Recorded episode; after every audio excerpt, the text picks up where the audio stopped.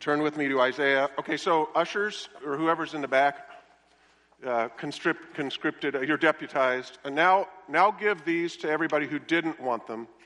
Um, we have 200 of them, so everyone uh, needs one in their hand, and because, especially because some of them, first of all, I cheated. This is 12 font. Sorry, but there are only 30 slides, so that's a so so it's it'll be kind of in between this morning. But um, there's going to be some stuff in here that I suspect only Pastor Kurt knows because lead pastors know everything, but the rest of you will not uh, likely know. So um, just come on and pass them down when you see people without them. Um, so, uh, don't forget to pick up your Advent book.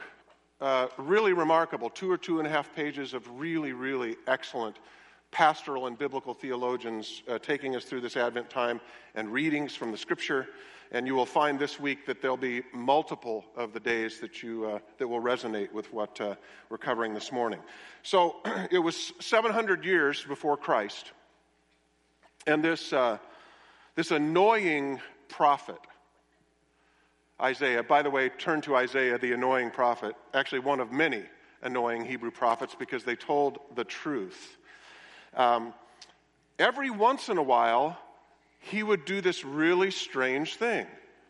Instead of saying, you know, don't be deceived, God is not mocked, you reap what you sow, which is what the prophets always said, and my word always comes true, and you can try to get around my word, you know, the, the truth telling prophet to God's people, every once in a while he would have these astounding prophecies of hope. Um, so here we are, the telling of this coming Redeemer, this mighty deliverer in Isaiah chapter 9. Isaiah chapter 9, verse 2, it'll be up here. Here it is The people who walk in darkness will see a great light. Those who live in a dark land, the light will shine on them. And then in verse 6, he went on to announce that the great light actually has a name. Interestingly, this flow of names he calls a name. It all goes together. Look at verse 6 For a child will be born to us, a son will be given to us, and the government will rest on his shoulders. Nothing surprising there, but and even the next one's okay. And he, his name will be called Wonderful Counselor. There had been lots of wonderful counselors in the kings and the prophets, but the child's name will be El Shaddai. The child's name will be Mighty God, Everlasting Father. The child is the Father. Ever been confused by the Trinity? Can you imagine? Isaiah must have gone back four times and said, Now, Lord, you got something wrong. The child cannot be the Father. And the father said, Shut up and write, Isaiah.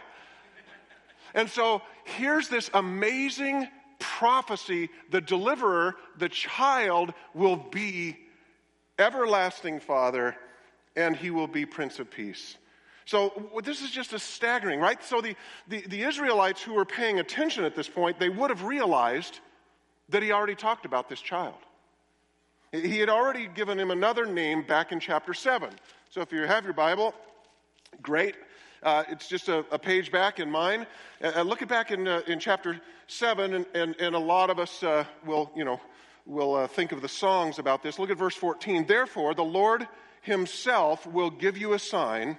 Behold, a virgin will be with child and bear a son, and she will call his name a name that to them would mean a lot because they understood the Hebrew that underlay, underlay uh, this.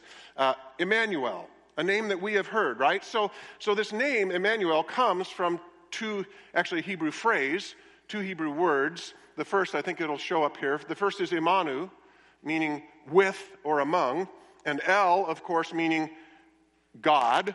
So you have many, many names like Ezekiel, which we call Ezekiel, that is God in a, the name of a human. Here we have this, this um, amazing thing that, uh, of course, you probably all know. It means God with us or God among us. Uh, and this name foretold of a day when God Himself would come to earth, born just like you and me, and yet this child would be God in the flesh, dwelling among us, dwelling with us. So I Isaiah prophesied this this incredible reality that the mighty God, the Creator Himself, would be born as a human child. Now, this concept, of course, defies all reason. There, there is nothing like this in all of the history of human thought except here. It just doesn't exist. The gods being human, never was anything like this. They'd all been made too. They came out of some primordial soup, every last one of them. But here, the first cause is going to be a baby. So, why did God have to do it this way? You talk about a strange way to save the world. But look at this. Here's your first blanks. All right, get out, find your uh, utensils here and uh, something to set it on so you can write. Um, there are two reasons why God the Son came in human flesh. Number one, only God can save. Parents, only God can save. Listen, everybody, only God can save. And Isaiah, in fact, says it a half a dozen times. And all through the scripture, repeatedly, God says, There is no Savior besides me. None. So everything we pursue to save us, all false gods, only one Savior, one God. And then, number two, the second reason is for God to save, He had to shed His own blood. If you were listening to uh, the part last week from Hebrews where Pastor Josiah was telling us about this, remember he told us that the priests had this horrible job. Did you know the priests never got to sit down? You know why? More, more sheep, more cattle, more, more blood to shed.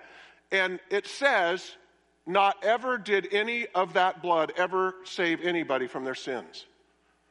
You know who's the one priest who ever got to sit down? Jesus, the high priest, who's now at the right hand of the Father, because no more blood has to be shed. So, this is the key. For God to save, he had to shed his own blood. But, but as you know, there's a, there's a price. Um, that means he has to somehow become human. human. And that's why Christmas, that's why the name Emmanuel is so precious, right? God is with us so he can save us. Now, I suspect a lot of you already knew everything that I just said. Uh, none of this is a surprise. This is bread and butter, historical, prophetic, messianic prophecy. Jesus then coming and saving the world, being Isaiah's mighty God who was also a child. Um, uh, but uh, if we're anything like a typical congregation, uh, uh many of, uh, of us in the rest of this message are going to get a lot of surprises. It's because for many believers, what I just went through is the whole gospel. Um, if you ask many Christians why Jesus came to earth, this is your next blanks. Pay attention here. The typical Christian answer of why Jesus came to earth is very close to this Jesus came to the earth to die on the cross so that we can be forgiven of our sins and go to heaven someday. Period. The gospel. Now, here's the key this is absolutely right, but it's also absolutely incomplete. You see, there wasn't just one purpose for Jesus coming, there were two. So, to clarify this, let's, let's look at the one we just covered. Here's your purpose number one write it in to pay the penalty for the sins of the world. Now, this is the great foundation of all salvation history. But many Christians stop here. You see, being saved means nothing more than being forgiven. You've seen the bumper stickers.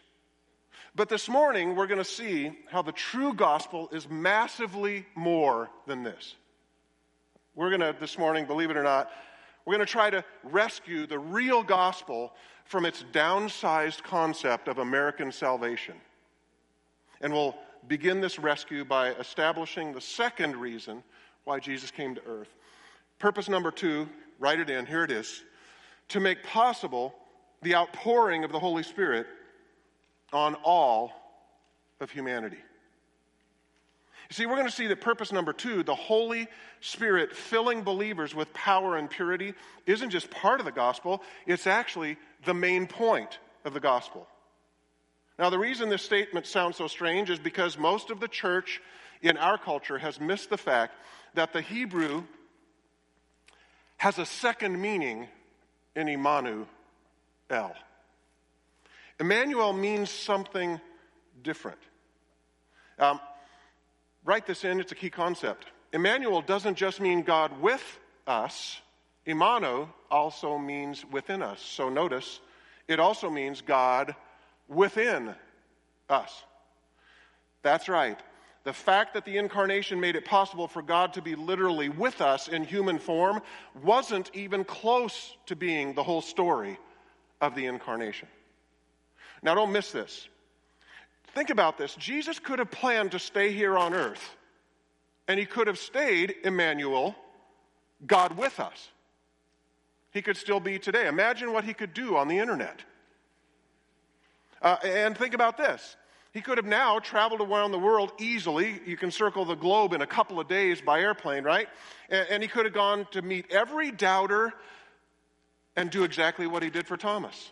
He could have said, Here, touch the scars of my resurrected body, yet the scars are there. Feel my side. He could have been so perfect and so flawless in saving the world, um, everyone could meet the resurrected Christ face to face. What a great plan! But if this was the final plan, Emmanuel could be with us, but notice, he couldn't be in us. Because having taken on a physical body, the second person of God, being now fully physical, fully human, can't live inside of us. That would create at least difficult, you know, circulation, okay? I mean, imagine trying to stuff somebody's body inside of your body. You ever seen a ever seen a snake, you know, with the big bulge when it eats a rat that's too big? Some of them actually die. Okay, so I want you to get us to get this in our head. The Son, while he was a physical human, on the earth, he could not be within us. He could only be half a Messiah. He could only be half of Emmanuel. I know it, I told you, you're going to need your notes, right? This is this classic historic understanding of the second person incarnate is uh, really pretty much been lost on us. So, this is why Jesus said without hesitation, It's better for me to go away. It's better. Jesus said that of himself. The perfect first cause Messiah who had the power to speak a hundred million galaxies into existence said, I need to go away. Do you realize that's the greatest statement of humility in the history of the universe? I need to get out of the way. Because I can't save you without the Father's full plan, not the way I want to save you. Isn't that amazing? So think about this theological paradox. You ready? Christ came only because if I would have been in big trouble at home if this I'd have had two pages of notes for you. So I had this used to be in your notes, but but notice this paradox. Um, this is this is absolutely remarkable. Christ came so that he could be with us, and he left so he could be within us. Listen, Emmanuel, if he had come just come and hadn't left wouldn't be the real Emmanuel, wouldn't be the real plan that God had always purposed for the people of the world. Wow. This is mind boggling, isn't it? So, so notice uh, a, uh, uh, a message about Emmanuel, about the incarnation. Why am I placing such central emphasis on the infilling of the Holy Spirit? Because this was Jesus' central emphasis. And yet, this emphasis on the spirit filled life has all but vanished in the American church. Think about this. Jesus fulfilled the prophecies that proved that he was a Messiah. He was crucified, paid the price for the sins of the world, then he conquered death by being raised from the dead. So if Jesus agreed with the typical modern gospel, listen up now. Here's what he would have said to the church after his resurrection. You got it? He's come, incarnate. He's Jesus. He's met the prophecies. He's died. He's bled for our sins. He's been raised from the dead. So, here, if the typical understanding of the modern gospel were true, notice what he would have said. Here's the typical understanding. Write it in. Here's your blanks.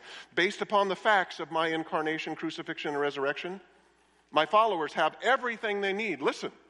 Based upon these facts, my followers have everything they need, and they're ready to take the gospel to the world.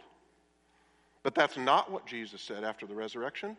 in a completely unexpected announcement to his followers, he tells them, You're not ready. Now, notice, every one of them could say, I have declared him Lord, and that God raised him from the dead, and I am saved. Saved. Saved. I'm saved because I believe the gospel. The first half. That's all they had at that moment.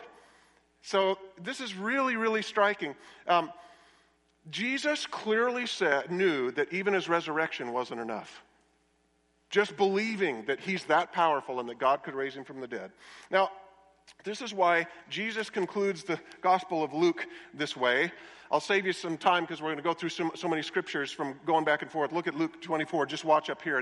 In your notes, you can go back and look at all these, and I hope you will. Now, he said to them, Jesus, These are my words which I spoke while I was with you that all things that are written about me in the law, and the prof, uh, uh, law of Moses and the prophets and the Psalms must be fulfilled. So that's the Bible at that point, right? Jesus, you know, the Bible that Jesus preached from was the Old Testament. This is the only Bible that he had. Okay, notice. So he said, I'm God with us. I've met every type and prophecy. Every foreshadowing is about me. Then he opened the minds to understand the scriptures, and he said to them, Thus it is written that the Christ would suffer and rise again from the dead on the third day, and that repentance for forgiveness of sins would be proclaimed in his name to all nations, beginning from Jerusalem. You are witnesses of these things. Now, notice this. Look at this. At the end of Luke, that should be the last point. And these truths are absolutely enormous. But as essential as they are, they are not the last point he makes. Look at his final point. This is absolutely crucial verse 49 And behold, I am sending forth the promise of my Father upon you, but you are to stay in the city until you are clothed with power from on high. You see, after the resurrection, despite the fact that Jesus had accomplished everything he came to do, he didn't tell the disciples that they were ready to go. Instead, he commanded them, wait. You ready for this? Just a forgiven follower who believes in the resurrection, Jesus doesn't want them talking to the world about him. Whoa. Guess what you get? American evangelicalism. So, this is really, really striking. In Acts chapter 1, look at this. Here comes the, the, the, the amazing, precise thing that he wants them to wait for. Look on the, on the uh, screen. Gathering them together from the first chapter of Acts he commanded them not to leave Jerusalem, but to wait for what the Father had promised, which, he said, you heard from me, for John baptized with water, but you will be baptized with the Holy Spirit not many days from now. Folks, the church, without the baptism of the Holy Spirit, is not who Jesus wants to send to save the world. And we'll see why in just a minute. Now, here's the really big point. You ready? Write it in. Here's your blank. Jesus' final command to his followers was to wait for the infilling of the Holy Spirit. That's his last command. Why? What's the big deal? Two reasons. Reason number one here's your blanks. Because the main point of the new covenant isn't a set of facts about what Messiah did. The main point of the new covenant is the spirit filled life. You see, this is the single greatest difference between the Old Covenant and the New Covenant, the Old Testament and the New Testament. And this is exactly what, you ready? This is exactly what the Old Testament foretold. Look at this from Joel chapter 2. You may have heard it. This is another annoying prophet who's now giving the most amazing prophecy in history about the third person of the Trinity. Look at this. I will it will come about after this that I will pour out my spirit on all mankind. And your sons and daughters will prophesy, and your old men will dream dreams, and your young men will see visions, and even on the male and female servants, I will pour out my spirit in those days. This is it. This is the big deal. This is the big deal in the new covenant. And this leads to the next reason why Jesus commanded his followers to wait. Actually, I, I toned this reason down about three groups of words. So here's the delicate one. Reason number two. Because the followers of Jesus, right? Why did he say wait? Why do we have to have the spirit filled life? Because the followers of Jesus who believe in him but haven't been filled by him, are weak and self centered. American church. Weak, on the run from the forces of darkness, and selfish. Today, there will be people who will listen to preachers who preach to millions of Americans who say, Come to Jesus so you can be healthy and wealthy. Come to Jesus because he can make everything just fine for you. We love that kind of thing. That is because we are weak and self centered. So notice this the infilling of the Holy Spirit fixes our two big problems our lack of power over sin and our selfishness that demands that we get our own way. You see, Jesus loves two year olds, but Jesus will never use two year olds to save the world. And you know what? the church is full of two year old Christians. It's still all about me, rolling around on the floor crying. He can't save the world in the way he wants to until there's something that completely changes that two year old into him. So, um, notice this the infilling of the Holy Spirit fixes these two big problems, and look how this was dealt with specifically at Pentecost. This is from Acts chapter 2. Look at the text. When the day of Pentecost had come, now 50 days later, after the resurrection, when Pentecost had come, they were all together in one place, and suddenly there came from heaven a noise like a violent rushing wind, and it filled the whole house where they were sitting. And there appeared to them tongues of fire distributing themselves, and they rested on each of them. And they were all filled with the Holy Spirit and began to speak with other languages. In fact, you can look at the list 17 specific languages of the 17 different people that needed to hear the gospel that day. Remarkable. As the Spirit was giving them utterance. Now, notice how the indwelling Spirit deals with our weakness and our sinfulness. Look at this. The violent rushing wind is a metaphor, is a representation of the power of the Spirit. This get out of the way, stuff's flying everywhere. The power, this incredible unlimited power of the Holy Spirit, the power to take on the forces of darkness, the tower, power to make a difference in this world, the power to make it through tough days, the power to make it no matter what.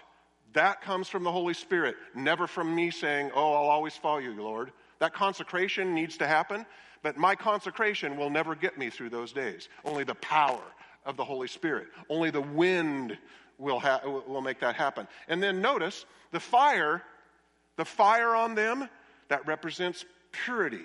It burns the sin and the selfishness out of their hearts. And when this happens, the Holy Spirit transforms our weakness and our selfishness, and He gives us the mind of Christ. He fills us with the perfect love of Jesus. You want to see Stephen, who undoubtedly was as wimpy as everybody else before Pentecost? He goes to his death, and what does he say? He says the very words of Jesus. And filled with the Holy Spirit, says the text, he said, Father, forgive them, for they don't know what they're doing. Becoming like Jesus. See, look what's missing in the church today. Many believers are trying to live the Christian life based solely upon the fact that they've accepted the truth claims about the Messiah. So they've been converted, and they try to be Christ like in their own strength. And you know, the most impossible thing in all of the universe to do is for a human to be like Jesus without Jesus being the one doing it for them. In our own strength, we will never be Christ like. We will never be not self centered. We will never have power to put the forces of the enemy to flight. So, application. This leads to our application. I'll read it twice because um, uh, there's three words in it, so here we go. Perhaps the greatest tragedy in the American church is the call for the people to accept Jesus as Savior without the call to live in the power and the purity of the spirit filled life. Perhaps the greatest tragedy in the American church is the call for people to accept Jesus as Savior without the call to live in the power and purity of the spirit filled life. Now, as we begin this application, I want to make a, a, a, take a big, big step back. Why did Jesus command the followers to wait for something else after the resurrection? Listen, they were saved, they were born again, and they had all the knowledge they needed. So, why the demand that they delay? Here's the answer. Because the true gospel, the whole gospel, isn't just accepting Jesus as Savior. The true gospel includes every believer experiencing the wind and the fire, the power and the purity through the infilling Holy Spirit. It's every believer experiencing the power of the Spirit at Pentecost. So, so I want you to track with me really carefully, okay?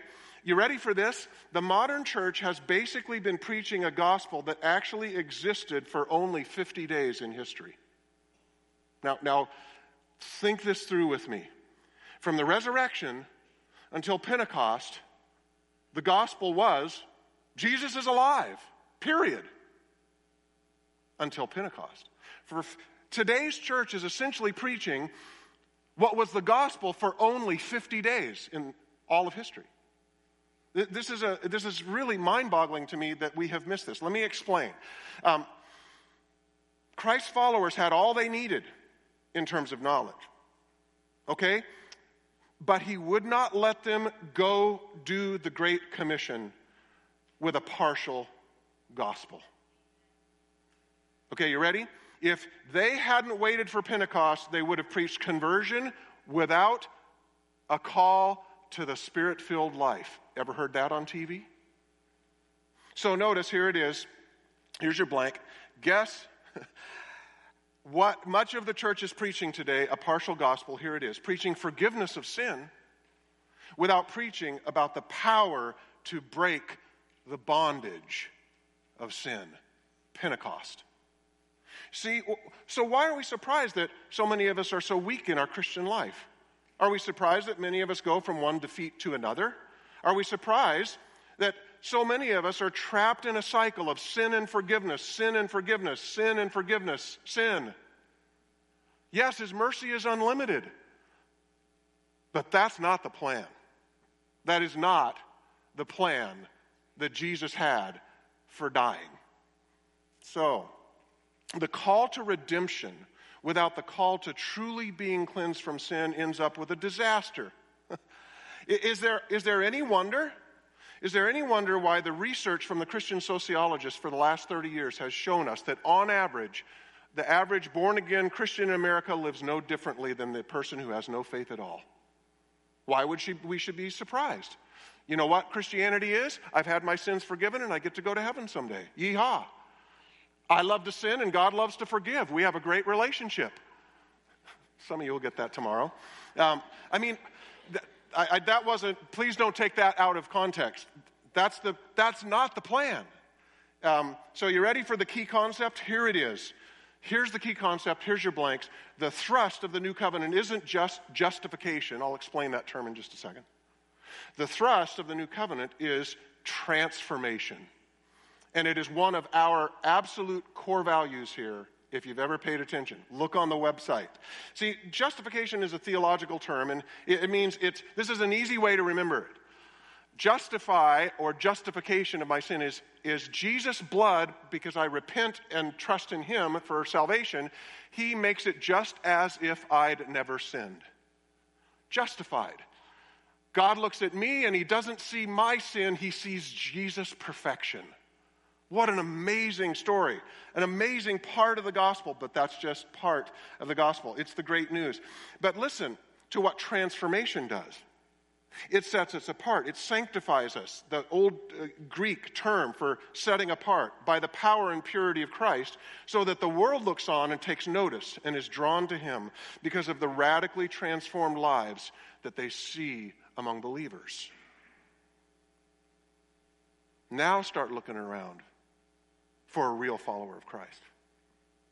See, here's a scary thought about the church a salvation theology that stops at justification is no greater than the religion of the Old Testament. Let me say that again. Hmm. A gospel a gospel that doesn't teach any more than justification of my sin, forgiveness of my sin, is literally no greater than the religion of the Old Testament. Let, let, me start by blowing up a biblical misinterpretation. A whole bunch of people think that the difference between the old Abrahamic covenant and the new covenant in Christ is in the old covenant, they followed the law. and God was pleased. And he kind of, you know, semi covered them, and it was okay because they tried. And the new covenant, what's happened is, is that I don't have to follow the law anymore. In fact, I can't follow the law to get myself saved, and Jesus, by grace, justifies my sin. So in the Old Testament, if you worked really hard, you got saved, and nowadays, fortunately, Jesus has us covered just by believing in him. Okay, so th- this, is a, this is a remarkable thing to look at. This, this interpretation is absolutely wrong. Let me read from the New Testament, Romans 4, about Abraham's faith. Look at this. If Abraham was justified by works, it's making the point. Abraham wasn't justified by works. In fact, do you know Abraham was 500 years before Moses? So there wasn't an, even a Ten Commandments to follow. How's that for God laughing at us by showing how chronologically stupid we are about the Old Testament? There was no law to follow when Abraham was, as we'll see, justified by faith. This is a remarkable part of biblical history. If Abraham was justified by works, he has something to boast about, but not before God. For what does the scripture say? Abraham believed God. Isn't that amazing? 4,000 years ago. And it was credited to him as righteousness. Now, to the one who works, he's going to contrast now the person who's working to be good so that they get paid back by being saved. Look, to the one who works, his wage is not credited as a favor, but what is due. I followed you, God, and now you save me. He blows that up. Look, but to the one who does not work, but believes in him who justifies the ungodly, his faith is credited as righteousness. And then this amazing statement in verse 13 of Romans 4. Look at this. For the promise to Abraham was not through the law, but through the righteousness of faith. Now, this is amazing. Three salvation truths from this that should wake us up. Salvation truth number one. Here's your blank God's children were saved by faith in the old covenant, and God's children are saved by faith in the new covenant. That's not the difference. See, nobody in any age, in any location, has ever been saved by anything that they did righteously. No one. Noah wasn't saved by being good. He was saved because he walked with God in faith. He responded to what he knew at the time about the God who had come and talked to him. Okay, so salvation truth number two. The difference between the old covenant and the new covenant is not justification by faith. Isn't that amazing? You ready for this? The sum total of today's gospel, I get forgiven, so I get to go to heaven. That was Abraham's gospel. He was justified by faith. I began this message, by the way, pointing out that many Christians think that the main point of getting saved is to have our sins forgiven. Notice, Abraham had faith, Abraham was justified, Abraham was saved, and Abraham went to heaven. So this leads us to salvation truth number three. Here's the pain. Many Christians today are living with the same impact of salvation in their lives. Listen, church Many Christians are living today with the same impact of salvation in their lives as a man who lived 2,000 years before the resurrection. Can you imagine making the crucifixion essentially irrelevant? Just like Abraham got saved. They have faith, they're forgiven, and they get to go to heaven. But, but do we actually think that the precious Son of God descended from glory in heaven to be born of a Galilean peasant girl, in filth and in poverty, and then to die on a brutal cross, and then to conquer sin and death. And after all that, his intent was for the cross and the resurrection to have no more impact on us than Abraham's religion? Oh my. Much of the modern salvation theology has missed the main point of the new covenant. And having done this, many people try to live the Christian life without the infilling of the Holy Spirit. That's why we have no more success in living out the will of God than the Israelites did. Notice this. Without the Spirit breathing His life into us, we have a church without power and a church without purity. Imagine this. Let's hope this is not the epitaph on American evangelicalism, but imagine the incarnation, the crucifixion, the resurrection, the ascension, and the long awaited coming of the Holy Spirit at Pentecost. And after all that, we get nothing more than the salvation experience of a man who never had a Bible and who never heard the name of Jesus Christ Abraham. Forgiven and saved, but nothing else. So, do you realize how far short this falls compared to the incredible magnitude of the salvation that Jesus intended for us to experience? This is the great tragedy. This is the great disaster. And it's the reason why the world around us looks at the church and scoffs at its pathetic impact in our culture. So I'd like to point something out. Apologetics, you may have heard that. It's not apology, it comes from the same Greek root word, but apologetics is the technical term for the process of developing logical responses to the questions that come up about things like the existence of God, the accuracy of the Bible, the historical truth and reality of the life of Jesus of Nazareth. That is biblical apologetics and historical apologetics. And one of the great byproducts of archaeology and science in the last half century has been this exceptional advances in apologetics. Right? The, the discovery of the, uh, uh of, of the Dead Sea Scrolls blew away uh, just centuries of blather by, by uh, biblical scholars who didn't believe the Bible. I mean, just amazing things that have happened literally in the last half century. So, the evidence supporting the truth of the life and death and resurrection of Jesus is greater now, think of this, than in any generation since the actual eyewitnesses were alive. We, we can get in here and you can go through the British Museum and find proof after proof after proof that the prophecies written before they ever happened in the Old Testament were true in the New Testament. We have unbelievable access to amazing apologetics now. So uh, think, think about this that the eyewitnesses were the only ones that had a greater testimony than us. And because of this widespread sin and hypocrisy in the, in the church, the halfway salvation, it has, friends, made the power of the witness nearly evaporate. And, and let me give you a common response. It's going to be on the screen. A common response to our really amazing, logical, sophisticated apologetics. You ready for this? I've seen this at the U of A among my faculty friends. Your argument has convinced me that the resurrection may be true, but your life has convinced me that the resurrection doesn't matter. Oh, wow, that is pretty impressive. Why would all of that have happened if Jesus wasn't really alive? Then why, if he has the power of the resurrection, hasn't he done anything with you? See, truth that makes no difference might as well not be true. Let me say that again. Truth that makes no difference might as well not be true. So here's the great irony, and you can see we're just about done. Like I say, the good news about having notes is you know where we are. Uh, I, I, understand that many of you want to make sure you get there before the Baptist or wherever you're going to lunch so you can track. So here it is a great irony. In the generation that has the greatest apologetics since the apostles were preaching,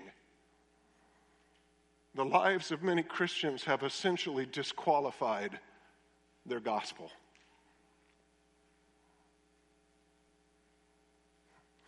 How is it that the early church had so little knowledge and no resources and such limited tools to spread the gospel, and yet they turned the world upside down with their message.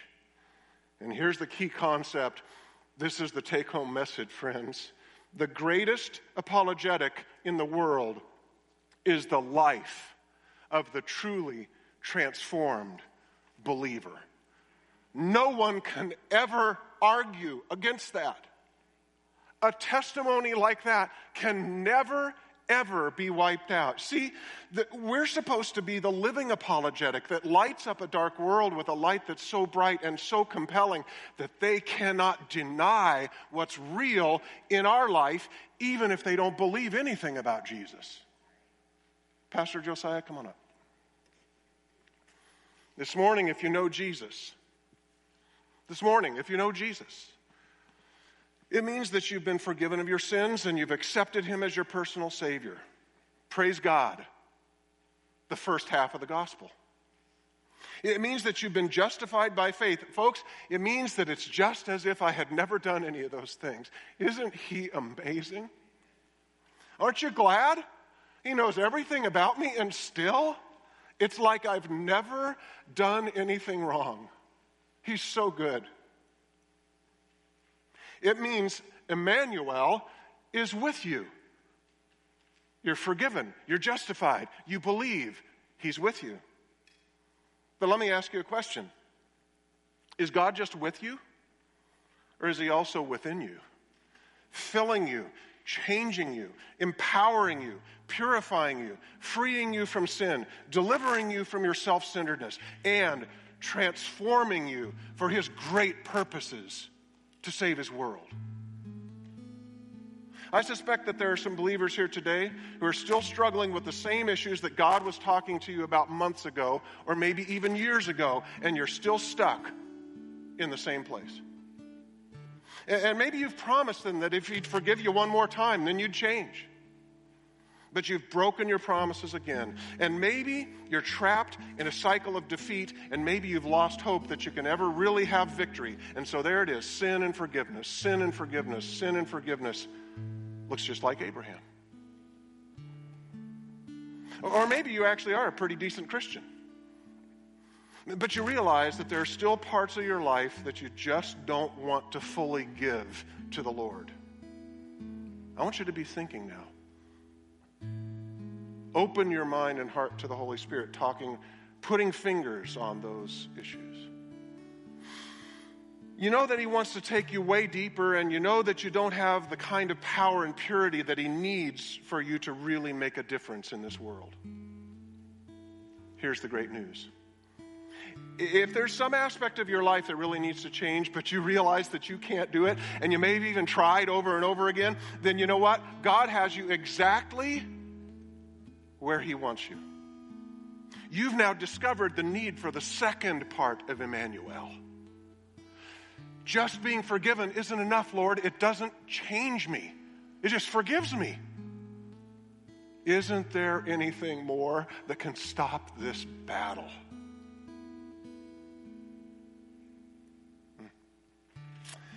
See, God doesn't just want to be with you, He wants to cleanse you through and through. He wants to fill you so full with His power and righteousness that there's no room for anything else. Emmanuel, in His fullness, wants to completely and radically transform your heart and your mind. So when others look at you, you know what they see? You know who they see? They look at you and they see Jesus. None of us will ever be good enough at being holy for anybody to ever see the real Jesus unless He gets us out of the way by his cleansing with fire. So, as we end today, let me ask you Is your life an apologetic that announces to the world that Jesus is alive, that Jesus is Lord, that Jesus is King? Have you allowed the wind and the fire to consume you in such a way that the world looks on and gets thirsty for what you have? Stand with me, church. Everybody who can, please stand.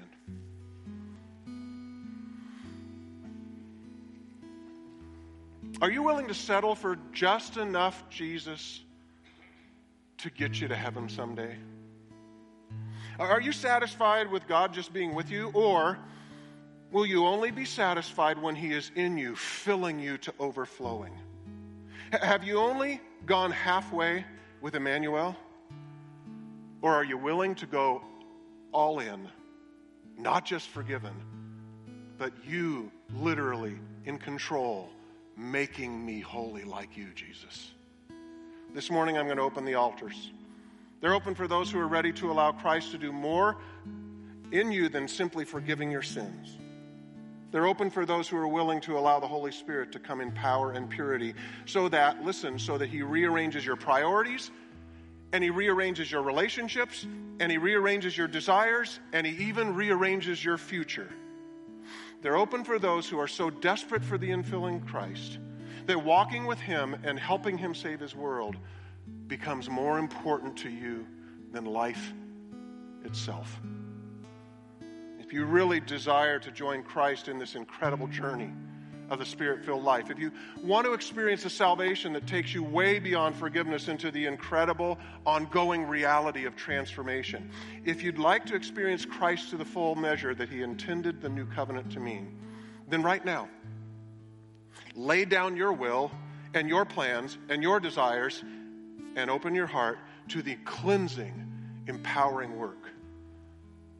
Be all in by the power of the Spirit.